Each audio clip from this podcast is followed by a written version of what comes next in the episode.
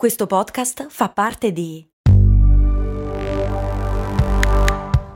Voice Podcast Creators Company.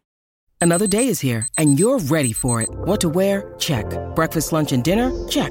Planning for what's next and how to save for it? That's where Bank of America can help. For your financial to dos, Bank of America has experts ready to help get you closer to your goals.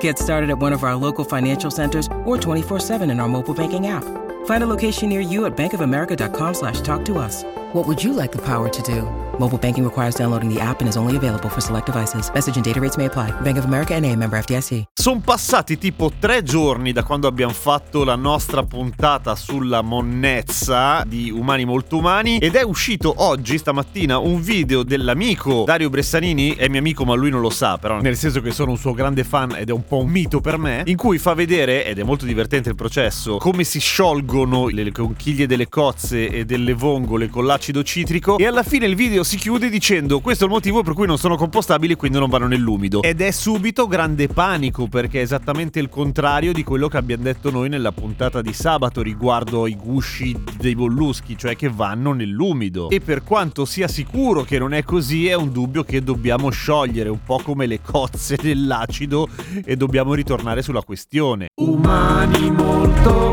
umani molto, umani molto umani. Caro Daniele Leso, ti tocca fare il doppio turno da esperto di umani molto umani. Eccoci, ma che bello, il Cozza Gate. Il Cozza Gate! Meraviglioso. Allora, il prof Bressanini ha assolutamente ragione nel dire che le cozze, le vongole, insomma, tutte queste cose dure che vengono prodotte dagli animali sono composte principalmente da carbonato di calcio, CaCO3. Ed ha assolutamente ragione a dire che tecnicamente non, non sono organiche, ha fatto vedere con, con l'acido citrico che non si sciolgono, assolutamente d'accordo. Però poi si fa un passo verso, verso il mondo reale, tra virgolette, e bisogna scendere a dei compromessi. Perché? Perché innanzitutto, vabbè, c'è un discorso generale che in realtà a dire non vanno nel compost ti viene da dire ok, allora dove vanno? Perché l'alternativa è molto peggio. L'alternativa è il sacco nero e il sacco nero si brucia. E bruciare de- del materiale che comunque è della famosa chimica del carbonio che dicevamo prima non è il massimo, anche perché i carbonati, adesso entriamo un po' nel discorso di, di biochimica, di chimica inorganica, chimico-organica, in realtà i carbonati un po' si decompongono nel processo di compostaggio perché le temperature e anche le soluzioni acidi, in questo caso le temperature, fanno sì che un pochino si disgreghino e liberino un po' di CO2 nell'atmosfera. Ma quello che rimane poi alla fine di tutto il processo di compostaggio va nel compost perché è un materiale fine e sono tutte quelle cose che vanno a comporre i macro e i microelementi, in questo caso i macroelementi, per cui il calcio alla fine è qualcosa che viene usato poi dai vegetali e magari anche dagli animali che usano quei vegetali lì, quindi arricchisce il terreno stesso. Se andasse nel sacco nero questa cosa non succederebbe perché andrebbe a bruciare e quindi a produrre calore e quindi eventualmente energia elettrica. Quindi non va a incasinare, cioè se lo butti nell'umido, che, che, è quello che va fatto, poi vediamo anche, confermiamo da, da, dal punto di vista delle comunicazioni ufficiali di chi se ne occupa, non incasina il processo di gestione no, dell'umido, al contrario. No, no, assolutamente, nel senso sì,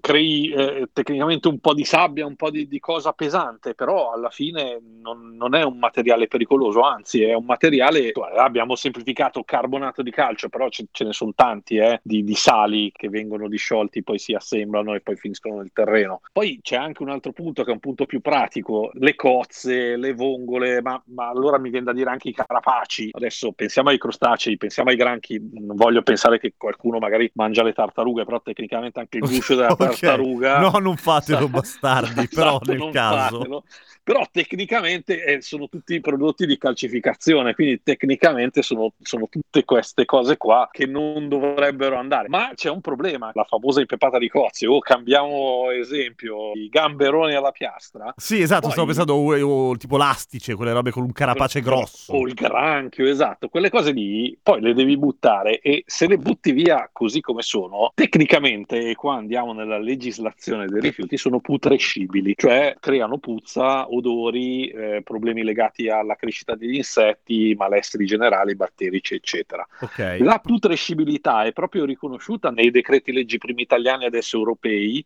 che è un problema che deve essere gestito proprio con i, i, rifiuti organici, che poi vadano in compostaggio, che vadano in gestione anaerobica, ma c'è proprio un problema di benessere che questo rifiuto, se non gestito, potrebbe creare dei problemi. Poi, nello specifico, ti faccio sempre gli esempi dell'AMSA, che io sono di Milano, ma poi ne parliamo anche di altri. Se tu metti qualcosa di putrescibile nel sacco nero, il signore dell'AMSA che la mattina alle 5 fa il giro dei sacchi, lo vede e poi ti fa una multa a te a tutto il condominio perché hai sbagliato anzi proprio nel sito dell'AMSA. Fa la multa a te e a tutta la tua palazzina, nel vero senso della parola. Sì, sì, migliaia di euro. Adesso chiunque di noi viva a Milano, ma non solo più a Milano, perché ormai è un'abitudine diffusa, sa che alla fine dell'anno nei conti del condominio fioccano migliaia di euro di, di mancate raccolte differenziate. Sì, sì, sì. Adesso noi, vabbè, abbiamo un condominio grosso, però 1000-2000 euro ogni anno le, le prendiamo e questa cosa mi fa molto arrabbiare, ma stendiamo un velo pietoso. Quindi dicevamo la putrescibilità, al prof dico va bene, non mettiamola, però la devi lavare proprio bene, mi devi togliere tutti i residui organici, tipo il muscolino che si attacca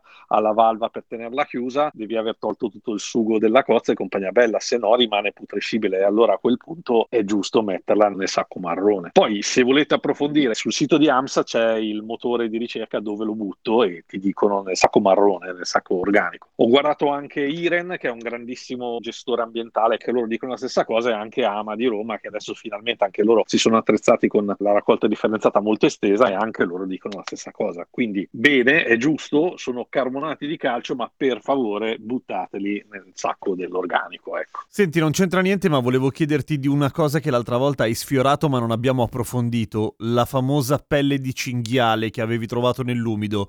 Perché non andava tanto bene? L'altra volta della, della pelle di cinghiale che, che, che, ci ha lasciato a noi molto il segno perché ne sono arrivate tipo 15 in una volta in un camion e i ragazzi che erano a lavorare in quel turno lì l'hanno, l'hanno vista veramente brutta, ecco, ma, ma sono cose che è meglio non rivangare. No, ma aspetta, invece mi sa che devo rivangare perché mi sono arrivate anche un sacco di domande sulla pelle del cinghiale. Eh, mi spiace, ti tocca raccontarcela. Sì, il punto è che, che, stai facendo tecnicamente un'attività un po' borderline, nel senso che non è che tu stai mangiandoti il cinghiale o, o cavoli, c'è un po' di pelle e la tolgo. Cioè tu sei andato a caccia, hai, hai, gestito un rifiuto che in quel caso lì è animale in una maniera che, che non è giusto metterla nei rifiuti biodegradabili da cucine mense. Cioè, eh, tu cacciatore, l'esempio era palesemente toscano perché era una cosa che ci succedeva spesso in Toscana, anche con le pelli degli istrici e quelli creano ancora no, più problemi.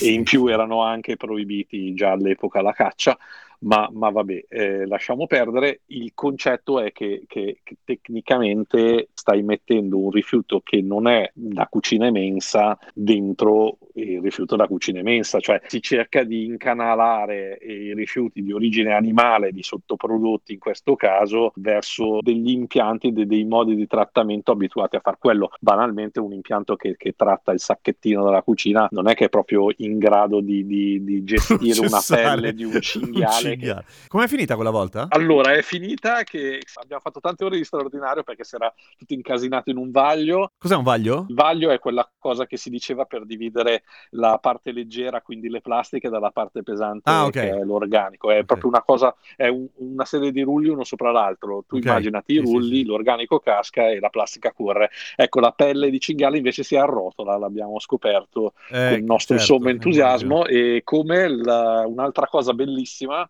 questo è per noi boomer, i videotape. Adesso non il succede VHS? più per fortuna. Il VHS e anche le musicassette hanno una resistenza alla trazione pazzesca, sì, si, si accorciano tutti sopra sui rulli e fanno diventare i rulli di cemento che li devi con la fiamma ossidrica li, li, li, tagliavamo a quel punto perché era veramente grumi su grumi pesissimi che non venivano più via. Ti ho interrotto sulla pelle di cinghiale, anche quello con la fiamma ossidrica? Quella lì con, uh, con il flessibile.